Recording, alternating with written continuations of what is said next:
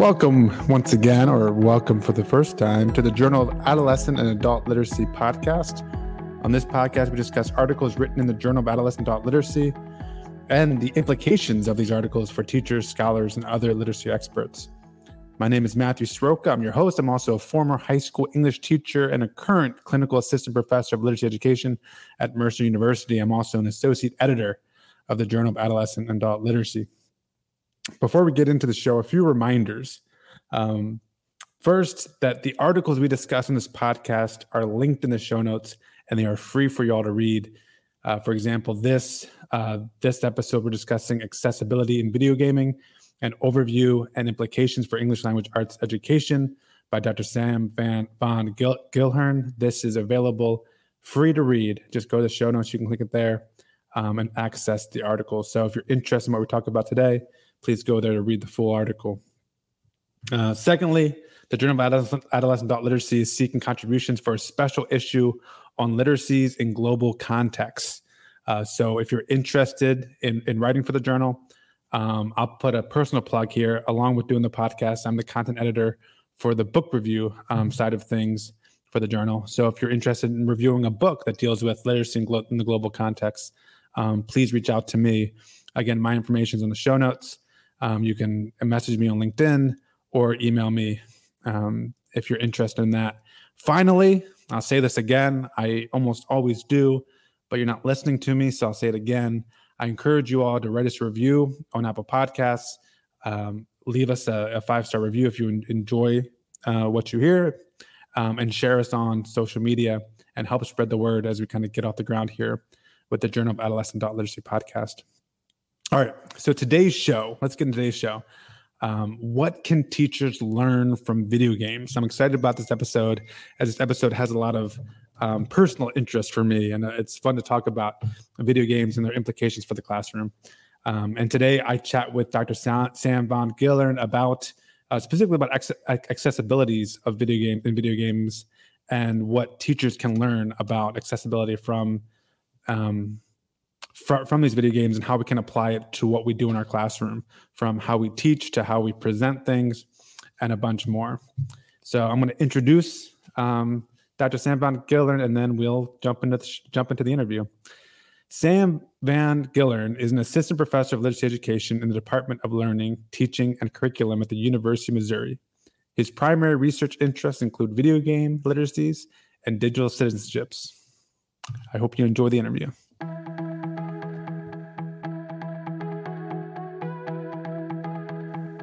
I'm excited to now be joined on the podcast by Sam von Gillern. Sam, can you kind of talk to us about your background, how you got interested in in in video games and in video games in the classroom?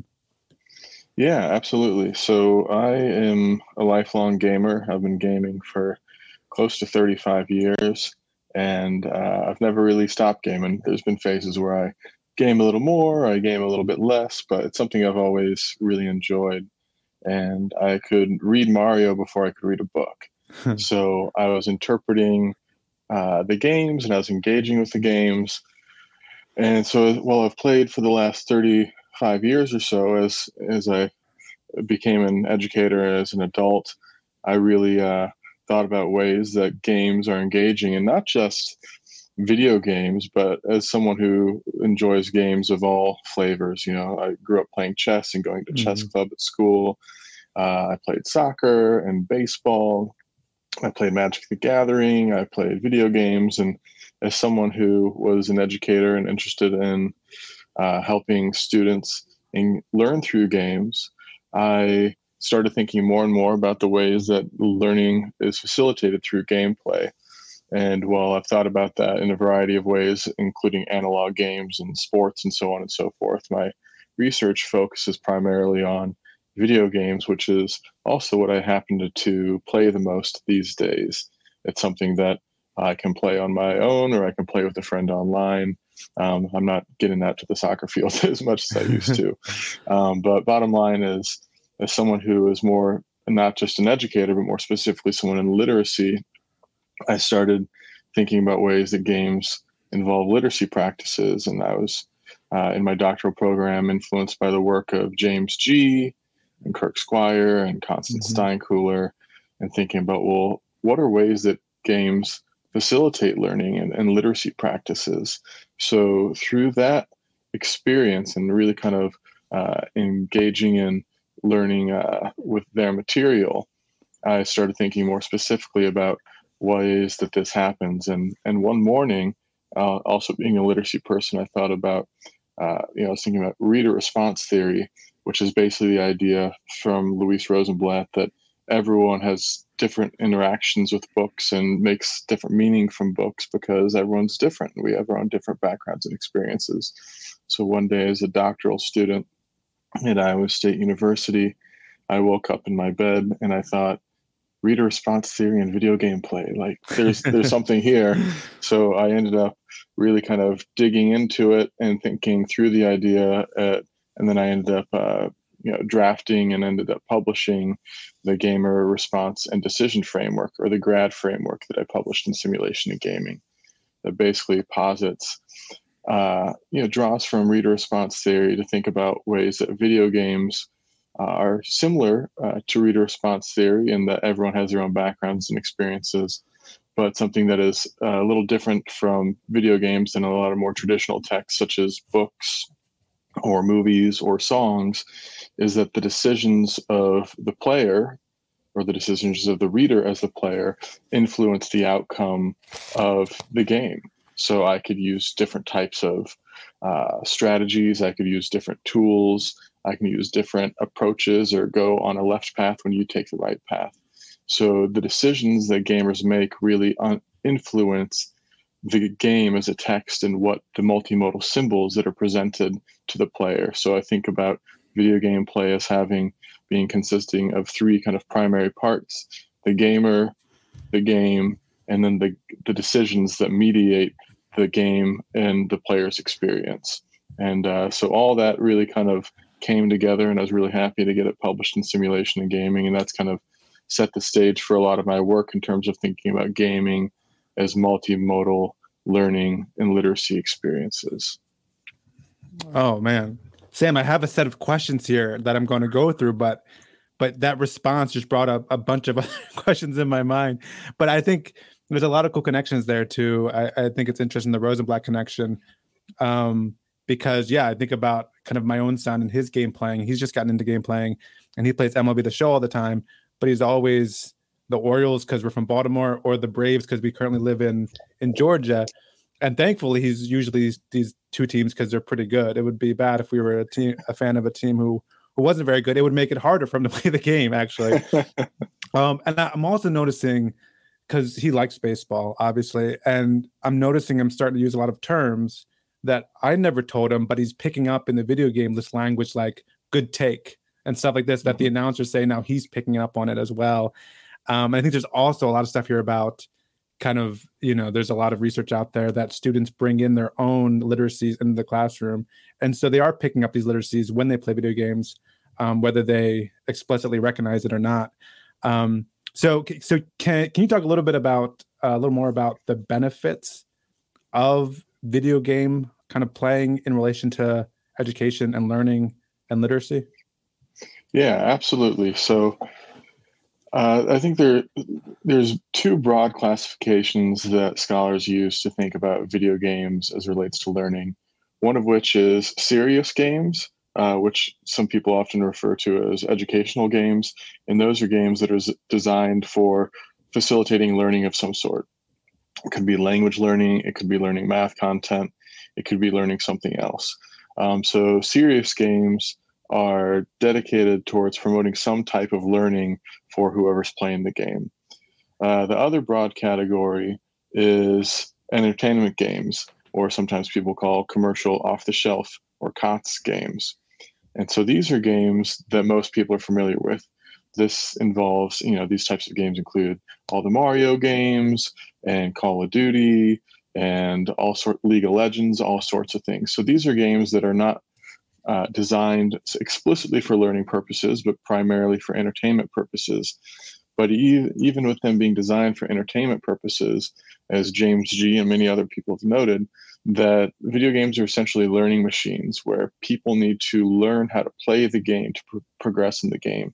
And video games and video game designers do a really good job at structuring games in ways that help students, or help the player that is, uh, develop some basic skills and understanding of how the game works, and then progress to more and more complicated skills with more and more difficult enemies and challenges.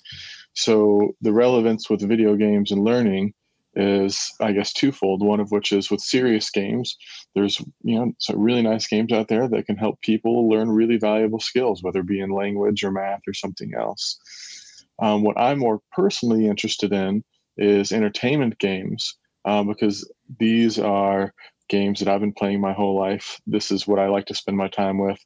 A lot of people, I think, uh, recognize that they tend to be of a higher quality, or at least there's a lot of really high quality entertainment games, because they have big budget studios uh, who have been doing this for decades, in convert, uh, like in comparison to serious games, which often have lower budgets, and they're kind of known for not being as much fun as entertainment games. And, and it's not to say that all serious games aren't fun or anything like that, but rather uh, they, they kind of have a unique challenge by specifically trying to focus on learning uh, with a lower budget and often smaller team sizes that are kind of restrictions that a lot of big budget studios, um, you know, under the Microsoft or PlayStation or w- like a larger independent studio such as Ubisoft or whatever, they don't necessarily have those constraints. Uh, so, and so with the serious games, we see that type of learning, you know, language learning, math learning, whatever. Entertainment games, I personally am more interested in those because I feel that they're more interesting and authentic to students. You know, mm-hmm. people know Mario Kart and they like playing Mario Kart. And so my research focuses on helping students think about, well, what are ways that they use literacy practices during gameplay? Uh, as well as what are the what are ways that they can use literacy practices around gameplay? So uh, actually in uh, Journal of Adolescent and Adult Literacy, previous to my more recent publication on accessibility in video games and its implications for English language arts instruction, I published uh, with Carolyn Stuft from Berry College a piece on how students, middle school students, uh, engage in multimodal analyses of games and reflected on their learning. So they identified how different types of communicative modes, such as Uh, three D worlds, uh, so visuals there, such as uh, auditory uh, symbols, such as sound effects, uh, written language, oral language, tactile feedback. All these different types of communicative modes convey different types of information to the player. And so what we found with these middle school students is that they noted that uh, the three D visuals help them understand the layout of the world. We saw that students uh, used written language to understand different uh, processes in the game, because sometimes there's tips that are presented, so push X to open this box, or uh, the written information also presents uh, in, important information rela- related to characters and dialogue, if dialogue's presented in a written format. Um, in some games we saw, uh, for example, in Minecraft Story Mode, Season two, students used uh, understood the dialogue and the story more through uh, verbal communication, um, or uh, there's they also identified how hearts and chicken wings uh, in Minecraft represent health and hunger meters respectively, or how tactile feedback could illustrate that something important is going on, that they're, they're taking damage. So here what we had students do is think about, you know, they played games for thirty minutes, and then they wrote about games for thirty minutes, and analyzing how different communicative modes communicated different types of information that helped students understand the game as a text, and a kind of a cohesive text in which different communicative modes come together to promote uh, player understanding and learning. So I think that's really interesting. Uh, more recently, I've done a project uh, with a partner school in which we had uh, elementary students take uh, play different video games and then create game reviews and strategy guides. I'm a person mm-hmm. who regularly reads and watches game reviews online, and I have been basically since the internet, you know, became popular and I was on A O L dot com. Uh, um, but we also hmm. see uh, strategy guides, which is something that I don't, I personally try not to use too much because I like to try to figure out on my own, but there's no, no, no shame in using strategy guides, and particularly for really large and nebulous and kind of confusing games, such as the From Software games like Elden Ring um, and the Dark Souls series. Those I have played, and to be honest, I use strategy guides quite a bit because there's so much going on in it, and you have no idea that there's this tiny little item in this location, then half a world away there's this other one, then half the world away there's another one. If you have all three of them, then all of a sudden you can do something special. Mm-hmm. So uh, basically, I regularly consume video game media, and as a literacy uh, person interested in literacy development, literacy learning, Uh, with the, this study, I'm curious how students use different literacy practices while creating game reviews, as well as strategy guides, and also the literacy practices they utilize in gameplay. So to kind of conclude my response to your question, I'm most interested in the entertainment games and how they involve various literacy practices, but also how we can get students uh, engaged with valuable literacy practices Uh, in connection with games as text. You know, s- students are used to having to create book reviews or to have a little essay in response to it. We can do the same thing with video games, and video games are massively popular.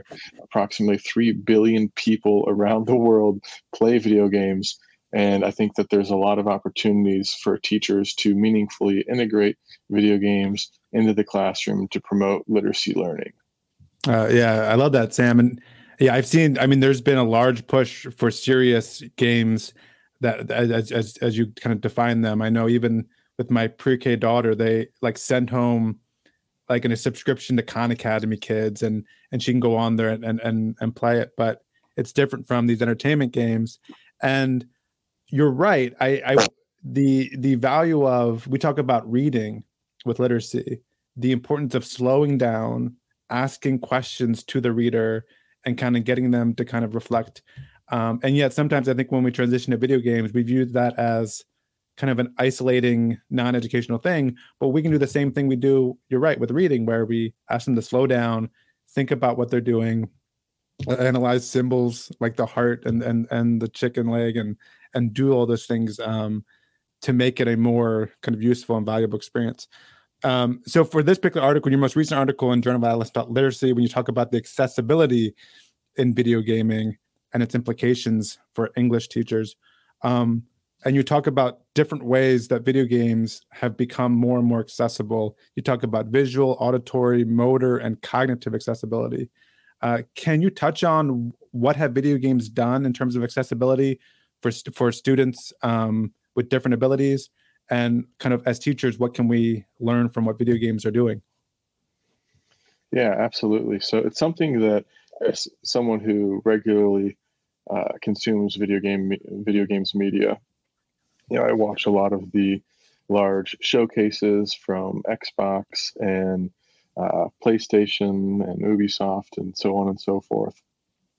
And something that I've noticed through uh, those presentations, but also my just general engagement with games as someone who, you know, occasionally will go to the options menu to uh, check out a setting or to change a setting based on my preference.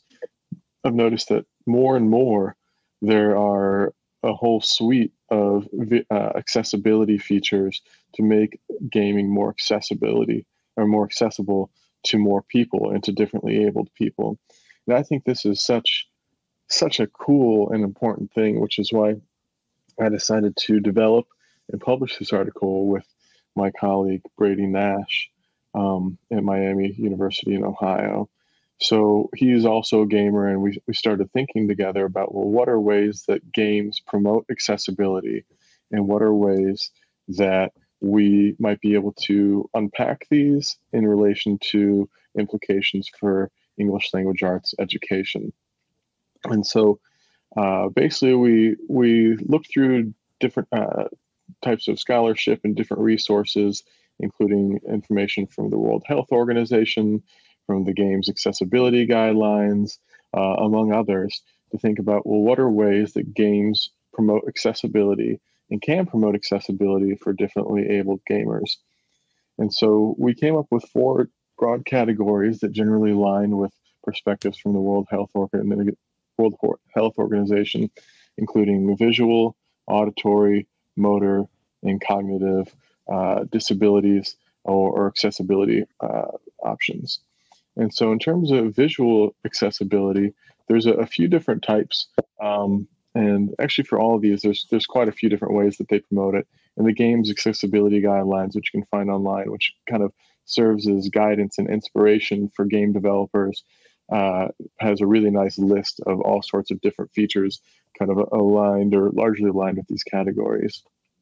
And so one way uh, that we see visual accessibility uh, and, you know, promoting visual accessibility by game designers is through different uh, color blind modes. So mm-hmm. as we know, different people, uh, you know, their eyes interpret colors in different ways. And historically, uh, a lot of these people just had to uh, deal with it uh, when they're engaged with media. Um, and what's really nice, you know, there's different types of color blindness. Uh, my father has color blindness as well. So it's also an issue that I know uh, kind of, you know, tangentially through him, and I know sometimes it causes him some difficulties, uh, is that uh, this allows people who have different types of vision to uh, interpret the, the game uh, because the game is modified to a color palette that uh, is easier for their eyes to recognize and to, to be able to um, kind of differentiate between uh, different objects or different features and such. There's also Um, another type of uh, feature for promoting visual accessibility is high contrast modes. So you see this uh, in more and more games, in particular big budget games uh, that have, you know, more resources to allocate towards all these types of features and bigger teams that can promote promote it. But we see it on independent games as well, which is great. So high contrast mode, um, and actually I included a figure in the piece for this article that illustrating high contrast mode from The Last of Us Part One. And so what this typically does, um, and different games handle it uh, you know, a little bit differently, but uh, the general idea is by making it easier for people with vision difficulties or limited vision to be able to understand uh, what information on the screen is important so they can uh, navigate and play the game successfully. So in uh, Last of Us Part One, Uh, for high contrast mode, for example, is that there's essentially, as opposed to having the whole rainbow of colors uh, that we that are in traditional color palettes, uh, there's four primary colors, which is dark gray, which represents more or less everything that's not all that important. Um, we see blue, which is for your character or friendly characters. We see red, which is for enemies or dangerous characters. We see yellow, which is for objects that you can interact with uh, that are important. So if you need to be able to go through a door, for example, then that door is important. And uh, that allows, those four colors allow people to, uh, with you know vision difficulties, to be able to clearly focus on the information that's important by graying out the stuff that's not as important and being able to understand where their character and friendly characters are, where enemies are, and where objects that they can or need to interact with are. Um, so that's one way that visual uh, accessibility is promoted through video games. So I can continue on yeah. the auditory, motor, and cognitive, but I want to open up a, a chance if you want to, if we want to unpack that a bit. Yeah, I would, I would, I would, I would like to. So what does, so those are two, I think, really um, clear, interesting things to to help people who are colorblind and help, you know, with the, the contrast of the of the visuals. What does that look like in terms of of teaching? So like, how can teachers take the information and apply that that visual accessibility to what they're doing in the classroom? Sure. So uh, with color blindness, admittedly, it might be a little more challenging, but I think there are settings on various computers that allow, um, you know, people to adjust for that. So when students have, you know, a lot of schools these days are one-to-one, and if we know that a student has an issue related to color blindness, then I think it's uh, be great if teachers can generally just uh, first understand that, and second, see if based on the technology they have, if they can adjust the screen accordingly.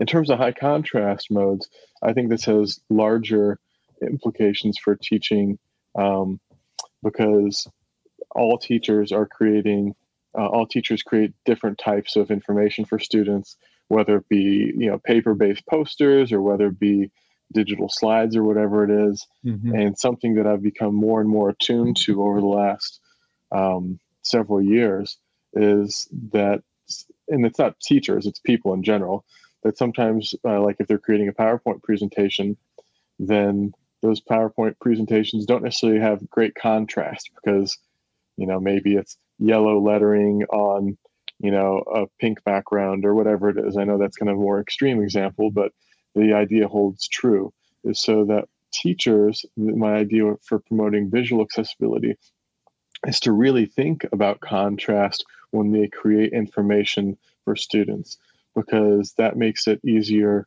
for everyone to see um, and makes information more clear. Uh, we've all probably uh, encountered times where, whether it be in education or just our day-to-day experiences, where there's some type of text or color pattern that makes it difficult to read or interpret the information. And this uh, presents issues for us. Well, we're trying to understand it, um, and we're not really sure if we do. So that takes our kind of cognitive resources and focus away from uh, making meaning of that information and more just trying to understand it in the first place. So I think uh, really, uh, it's really important for educators and everyone to think about uh, creating high contrast visuals and information for their audience to interpret, uh, to make things easier for everyone to understand.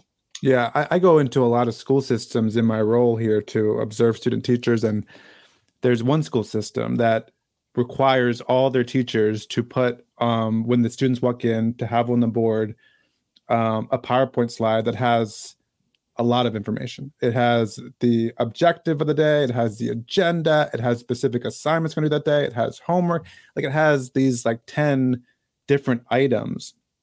And every time, and it's in every single classroom to begin the period. And I always find this kind of stressful because the font's small, there's no, it's all black and white, and there's no, nothing to draw my eye. I don't know what to look at. I don't know what's more important and what's less important. Um, so I think even using kind of different color fonts, right, to highlight the important information, so your eyes don't get lost in in too much information on, on the screen too. Yeah, and so kind of what you're talking about brings me to one of the other points as relates to cognitive accessibility. Sure. And so this kind of uh, really, what you were saying really kind of makes me think about it, which is another one of the four categories that we examined. Yeah, let's go and there. So, and so simple directions is a really important thing, um, and understandable directions. You know, there's times where directions need to be uh, more complicated because it's a more complicated task. So, but simultaneously, there's also times where we can really make our, you know, directions or information clear to a target audience. And, and we should, because we want people to understand what's expected of them. We want our students to understand what's expected of them and be able to Uh, go back at will to see directions or get the information that they need so they can be successful in their learning. And so video games do a really good job with this um, in a couple ways, uh, one of which is they include simple directions, um, you know, you know, straightforward, understandable directions. So you understand you need to go to this location. So, okay, well, that's about as straightforward as it gets. Um, a way, uh, there's also push X to jump. You know, that's a simple direction. You know, it's not overcomplicated. Um, push R three to crouch. These types of things are very straightforward. Um, if a lot of video games, uh, kind of in between loading screens, they'll have tips for the player, like consider this, or know that, you know, this button combination does this. And those are typically just like a single sentence or a single phrase that help people understand the game in ways they can succeed in it. Another way that games promote cognitive accessibility uh, is through uh, waypoints. And so that is basically a, a way that on your map, the game guides you, often with the help of a compass, if it's a game like that. So as you spin your character in the three D world, it shows that the particular target uh, location, whether it be a, a main objective or mission or a side objective or just a character you can er- interact with, that these are places of interest. These are places you can go. Uh, a lot of games you can uh, modify your map or put different markers on your map to help you navigate, to take you to places that you're interested in, in addition to the waypoints provided by uh, the game itself. And uh, additionally, and James Gee points this out, is that games promote information, or they provide information just in time and on demand. So it tells you the information mm-hmm. you need. You know, let's say you're early in the game and you need to crouch to go under some ledge or something like that. It will say push R three to crouch. And then, so that's just in time information that helps the player understand what's expected of them. But simultaneously, that information is available on demand, in which the player can go to the options menu, look at the control settings, and then through the control settings, uh, uh, basically identify all the different uh, controls and the buttons that you need to push to uh, accommodate or to you know, complete that particular action. So by having information on demand and just in time, and providing clear and simple directions that can be uh, examined, you know, with the different missions and such, you can typically go to the menu, uh, you push pause, and then kind of look, these are my primary objectives right now, or these are secondary objectives, these are optional objectives. Um, so all that stuff makes it easier for the player to understand uh, important issues, as well as how to accomplish tasks and get to locations. Yeah. I, and I can clearly see all the kind of connections there to education, because I think sometimes we struggle as teachers, like, do we, how much instructions do we give? Um, and I think having it there in a way that students can go back to and look at, if they need a reminder what they're doing, if they need a reminder what step they're on in their, whatever their process, whatever their assignment they're working on, it's there. But for some students who just know, okay, I remember R three, I, I know how to crouch. Mm-hmm. They don't need the reminder, but having it there for those students who, who do need that reminder, you can see how it's more accessible to everyone. And I, I also like, I, I think this is true, right? What you were talking about is this idea of when you first open a game and first start a game, they're not going to throw complicated instructions at you, um, you know, your first five minutes of playing in the game.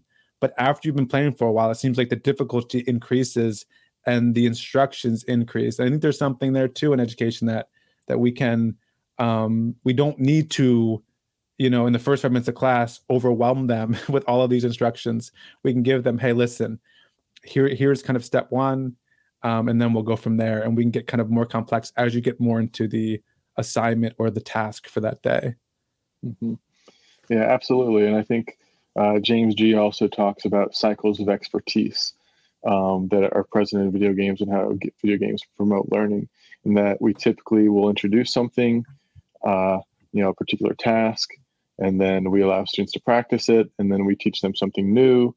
And then we come back to the first thing to help them understand, like how uh, to solidify their understanding of the first task, but also to see how the first task or skill relates to the second task.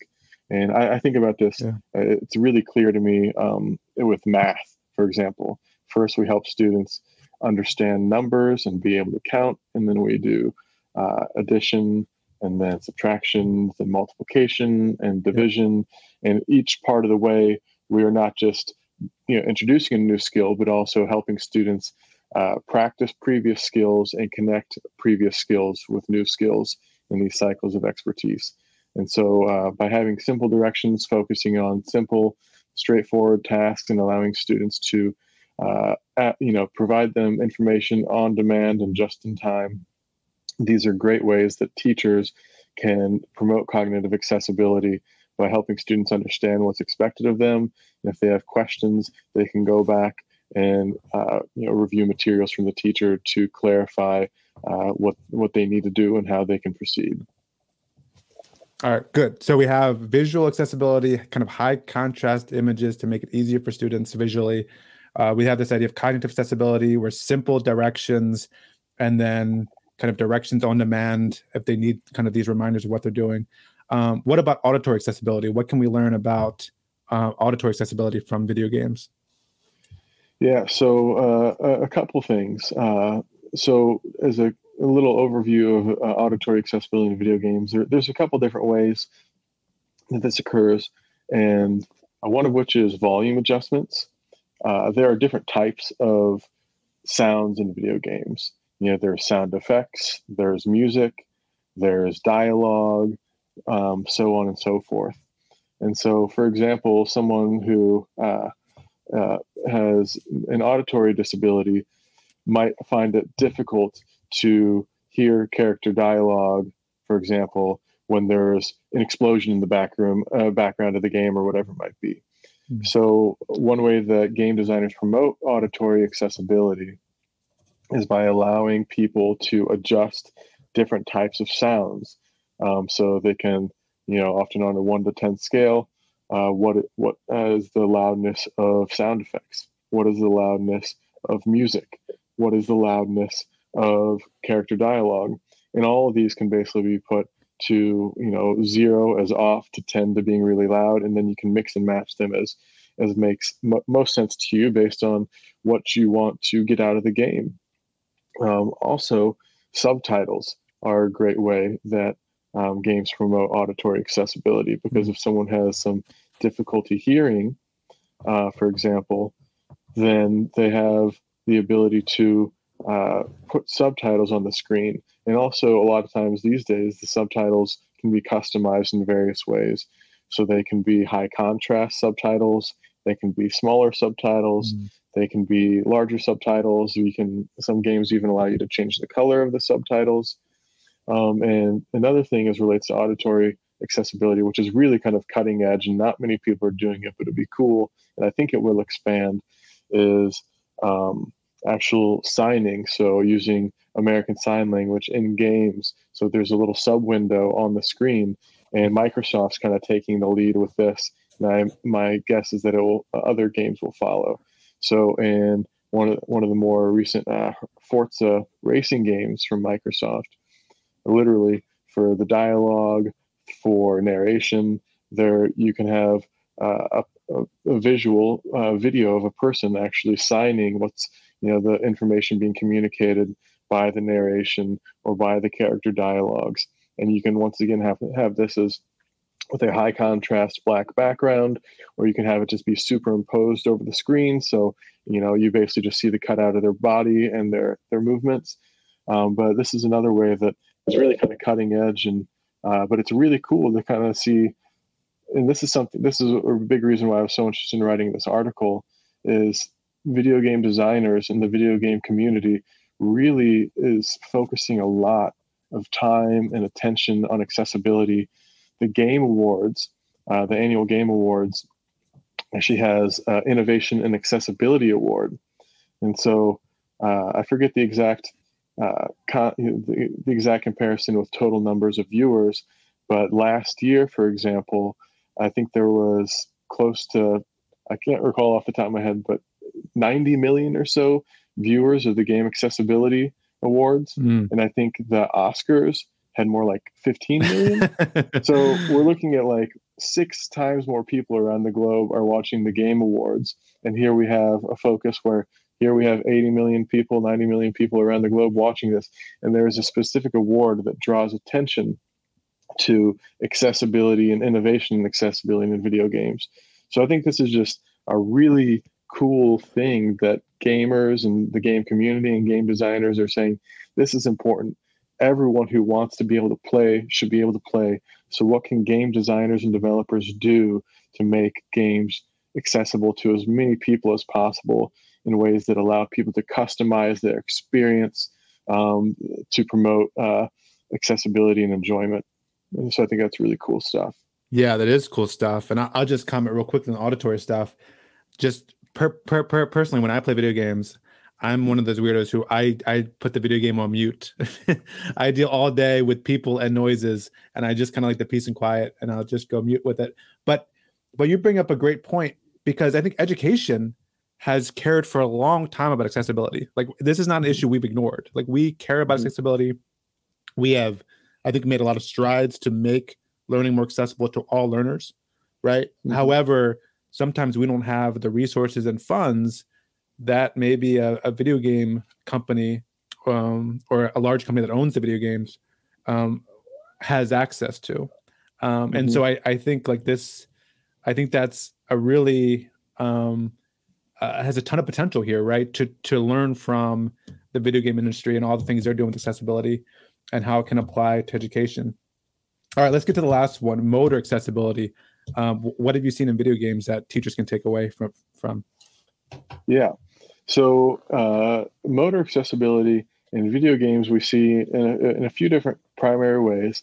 Uh, video games and many video games really require complex uh, button pushing in very mm-hmm. specific sequences to accomplish various goals, such as defeating an enemy or solving a puzzle or whatever it might be. Um, so uh, I guess I kind of think of two kind of general categories of motor accessibility in video games, one of which is allowing people to customize their controls for a specific game. So that is to use what is kind of more uh, uh, kind of general hardware that, you know, more or less everyone uses, like a, a PlayStation controller, a regular PlayStation controller, or a regular Xbox controller. And essentially, people can customize their controls. So people who uh, maybe have different abilities to push certain buttons based on Uh, you know, kind of the what their hand, what you know, the capabilities of their hands. They can adjust controllers to uh, can adjust adjust the controls to basically use whatever buttons that they can push. And you know, this might be half the buttons on the pad as opposed to you know the full fourteen or whatever. Mm-hmm. Um, Halo, I believe it's the new hit, like the newest Halo game, for example, uh, allows p- people to ha- like play and write like. right hand only mode or left hand only mode. Huh. So there's actually preset controls that allow people who have one uh, hand available to play the game to be able to use a single hand to, to play the game. And that's really cool.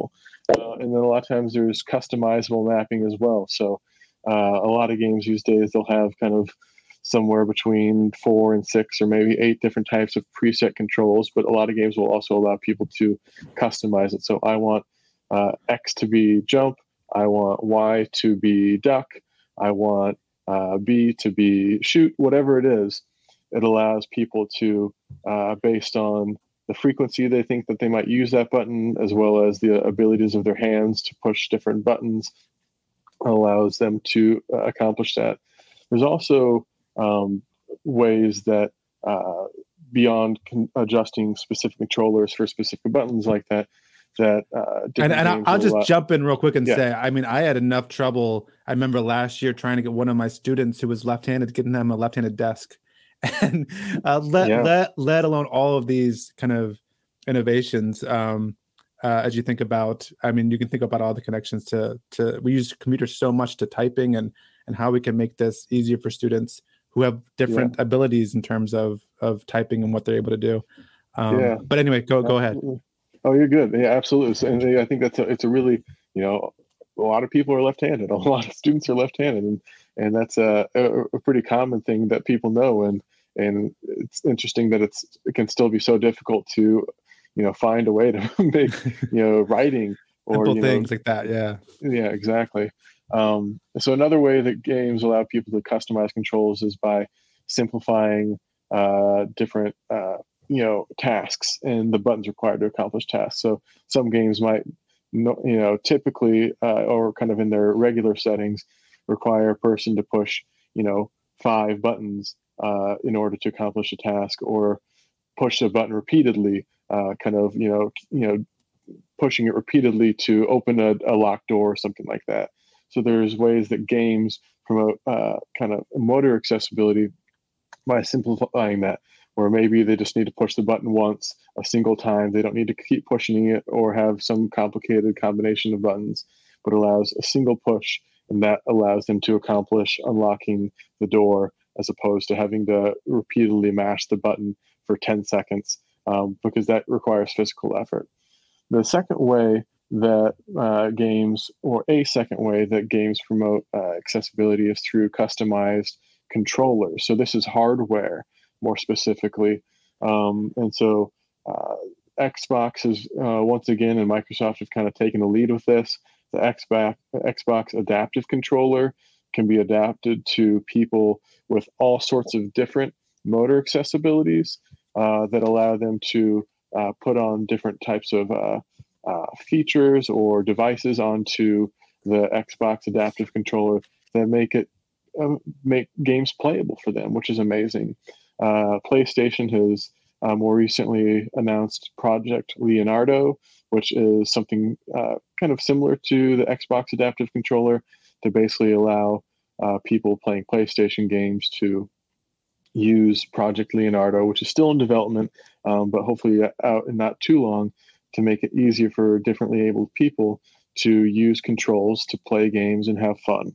And so uh, those are the two primary types of motor accessibility, between customizing controls within kind of the software of the game, but also customizing controls within uh, game hardware. Oh, that's really neat. And I mean, as far as controls, I mean, I, I mentioned my son plays The Show, and I do too. We play together, but we both have the settings for completely different controls. So he just has to hit like one button to throw to a base, where I have a meter, and I have to make sure the meter gets to a certain point, and he can't match that meter up yet. Um, but we're both able to kind of play the same game, just with different controls. So it's kind of makes the the playing ground, uh, the playing field a little bit more even. Um, yeah. So that that's really cool. And I, so how could that? Again, let me let me kind of push you to make that connection to education. How could kind of easier buttons pushing and some of these accessibility features, um, like different controllers, how could how could that help teachers? How could that apply yeah. to teaching? Yeah, absolutely. So a, a couple things, and uh, I haven't mentioned it yet in the interview, I believe, um, but we also talk about in the article universal design for learning. So yeah. this is basically the idea that by following some general guidelines, teachers can make access- learning more accessible for everyone. And so with motor accessibility, to kind of come back to that, a couple things. So large uh, large button keyboards, for example, um, or maybe a student uh, really can benefit from using a mouse because a trackpad is difficult for them, uh, or vice versa. Um, so thinking, you can think about it kind of from the hardware level a little bit, and under, making sure that students who, uh, you know, whatever reason might benefit from a, a large, um, you know, large button keyboard, that they can use those. Uh, but if we think about kind of beyond kind of keyboards or, or mice or, you know, actual specific tech, uh, technological devices, is having low motor requirements when possible. So there might be some students, for example, whose motor uh, abilities are limited based on some sort of some sort of issue, and it, we can't necessarily uh, we shouldn't necessarily expect that, that student to uh, have to use their arms a ton when creating a poster, for example, because mm-hmm. that could, you know, if they're trying to hang something on the wall or whatever, that can make it, you know, more difficult. So uh, basically, by having whatever your assignments are, having uh, options at least for kind of limited motor uh, necessity, that can be a really helpful way to really kind of think about, well, there are students who have different motor uh, issues, and sometimes it's easier to see for a teacher. Sometimes a teacher might be less uh, aware that it's there. Mm-hmm. And by making tasks uh, relatively simple and not require uh, a high degree of physical effort, that can make these types of activities more accessible. Yeah, I like that. I like that. I like applying these, applying these kind of lens, this education lens to what we're learning from video games and how we see it show up with our students in our classrooms. Um, I think that's really important and and really powerful. And I'm glad people like you, Sam, are, are thinking about these things and, and having this conversation. Um, so just kind of to, to wrap up this discussion, what else, is there anything else that you want to kind of share about how Uh, about what video games can teach us about how we go about teaching our students that you didn't already mention? Uh, I think I think we've covered it pretty okay. you know, pretty pretty well. But I guess in, in some, uh, video games are designed in ways that are that promote learning. And James Gee really kind of pioneered a lot of this work, you know, about twenty years ago, and thinking theoretically, what are ways that games uh, promote learning? And that's by uh, creating types of uh, abiding by certain learning principles or integrating certain learning principles, such as providing information uh, just in time is when students need it or the when the player needs it, or making it on demand, or allowing people or players to customize their experience, or providing cycles of expertise, and or allowing people to assume different roles um, within a particular field. So there's uh, or, you know, within a particular context. So there's even beyond thinking about games as learning as like, hey, I need to uh, bring video games into the classroom to promote learning. You know, that that's not that's not what I'm saying at all. But rather, there are ways that we can, one, learn from games and then integrate game game and learning principles uh, into the classroom. And two, uh, if we want to in, in integrate literacy activities uh, in connection with gameplay, we can really think about video games as texts the same way that we might have students analyze a book or an advertisement or a song or whatever. So uh, I don't think it necessarily requires a ton of uh, a ton of expertise. A lot of, I'm sure a lot of students throughout the country are a lot more talented with video games than than their teachers, and that's just fine. And we need to be able to provide students opportunities to mentor the teachers and mentor one another to engage with and also critique um, these massively popular forms of media. Yeah, and maybe also to add to that, for, for parents out there who have kids who play video games, maybe look at video game as as as not an isolated activity, but maybe kind of watch them play, um, play with them, talk to them about what they're playing and what they're doing, and kind of have them not just be a separate thing that they just do in their bedroom, but have that be um, something you kind of converse about together. I, I couldn't agree more. And I think, and James Gee kind of talks about this, he, he uh, you know, back twenty years ago, that there's not necessarily media in and of itself isn't necessarily good or bad, a piece of media, but rather it, it's what you do with it. So if, you know, if parents or teachers can have meaningful conversations about games and, and th- help students or players or their children understand uh, what they're doing in the game or why those things are interesting or how they're making meaning of the game story or how they can critique issues that are problematic in the game, mm-hmm. whether it be related to accessibility or issues such as misrepresentation or lack of representation. These are all things that parents and teachers can do. Um, And I think it's important that we provide students opportunities, particularly given, uh, you know, the M P D group has, uh, so a research uh, firm shows that I think a lot of students are playing close to twenty hours a week um, of video games. So I think we should help students think critically about games in ways that uh, games are pr- promote positive entertainment and learning experiences, but also the way that games can Uh, maybe be problematic, because games can be, you know, the, their content can be problematic just as it can be in a movie or a show or an advertisement.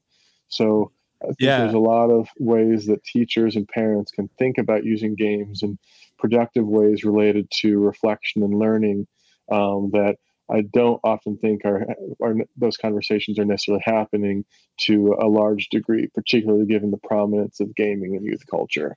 Yeah, yeah. Uh, I chuckle because I don't know if my wife has ever played a minute of video games, but a few months ago we had two really kind of in-depth conversations around video games. One is because we watched the H B O series The Last of Us, and we talked about kind of where that came from and come from a video game. And then um, I forget the exact name of the, but there's the new Harry Potter role-playing game, which brought along a lot of controversy about J K Rowling and how do we feel about this video game. And my wife and I talked about um, that as well. And so we were able to have these conversations, and video games kind of a springboard to have these kind of larger conversations about culture and society. And I think video games, uh, yeah, allow us to do that. So I think that's cool. Absolutely. Absolutely. Um, as you know, Sam, I have a bunch of other questions. We're out of time, though. Um, but at some point, I would like to have you back on the podcast to get to some of my other questions, because I have questions about the role of, uh, for example, uh, virtual reality. I know Apple just came out with their new V R set. Um, and how that might apply to education uh, potentially in the future, and and your thoughts on Kahoot and Blooket and Blooket and some of these gamification things that we've done with education. But I'm going to have to hold off on those questions because we're out of time. But maybe we can uh, do this conversation again and talk about some of those other things. I'd love to. I've had a lot of fun, and I appreciate the opportunity, Matt. Thank you so much. Thank you, Sam. Appreciate you be, being on here.